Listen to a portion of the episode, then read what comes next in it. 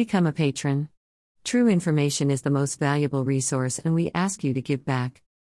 The Wuhan Institute of Virology kept live bats in cages. New footage from inside the facility has revealed, disproving denials from World Health Organization investigators who claimed the suggestion was a conspiracy. An official Chinese Academy of Sciences video to mark the launch of the new Biosafety Level 4 laboratory in May 2017 speaks about the security precautions that are in place if an accident occurs and reveals there had been intense clashes with the French government during the construction of the laboratory.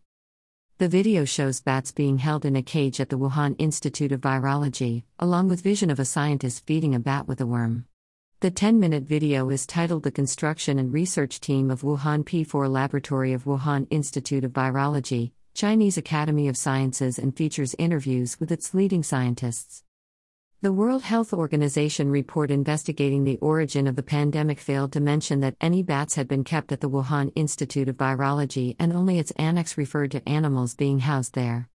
The animal room in the P4 facility can handle a variety of species, including primate work with SARS CoV 2, it states. A member of the World Health Organization team investigating the origin of the pandemic in Wuhan, zoologist Peter Daszak said it was a conspiracy to suggest bats were held at the Wuhan Institute of Virology. In one tweet dated December 2020, he said, No bats were sent to Wuhan lab for genetic analysis of viruses collected in the field. That's now how this science works. We collect bat samples, send them to the lab. We release bats where we catch them. In another tweet, dated December 11, 2020, he said, This is a widely circulated conspiracy theory. This piece describes work on the lead on and labs I've collaborated with for 15 years. They do not have live or dead bats in them. There is no evidence anywhere that this happened. It's an error I hope will be corrected. This month, Daszak appeared to retract his earlier denials and admitted the Wuhan Institute of Virology may have housed bats but admitted he had not asked them. The Chinese Academy of Sciences video was discovered by researchers investigating the origin of the pandemic who call themselves Drastic.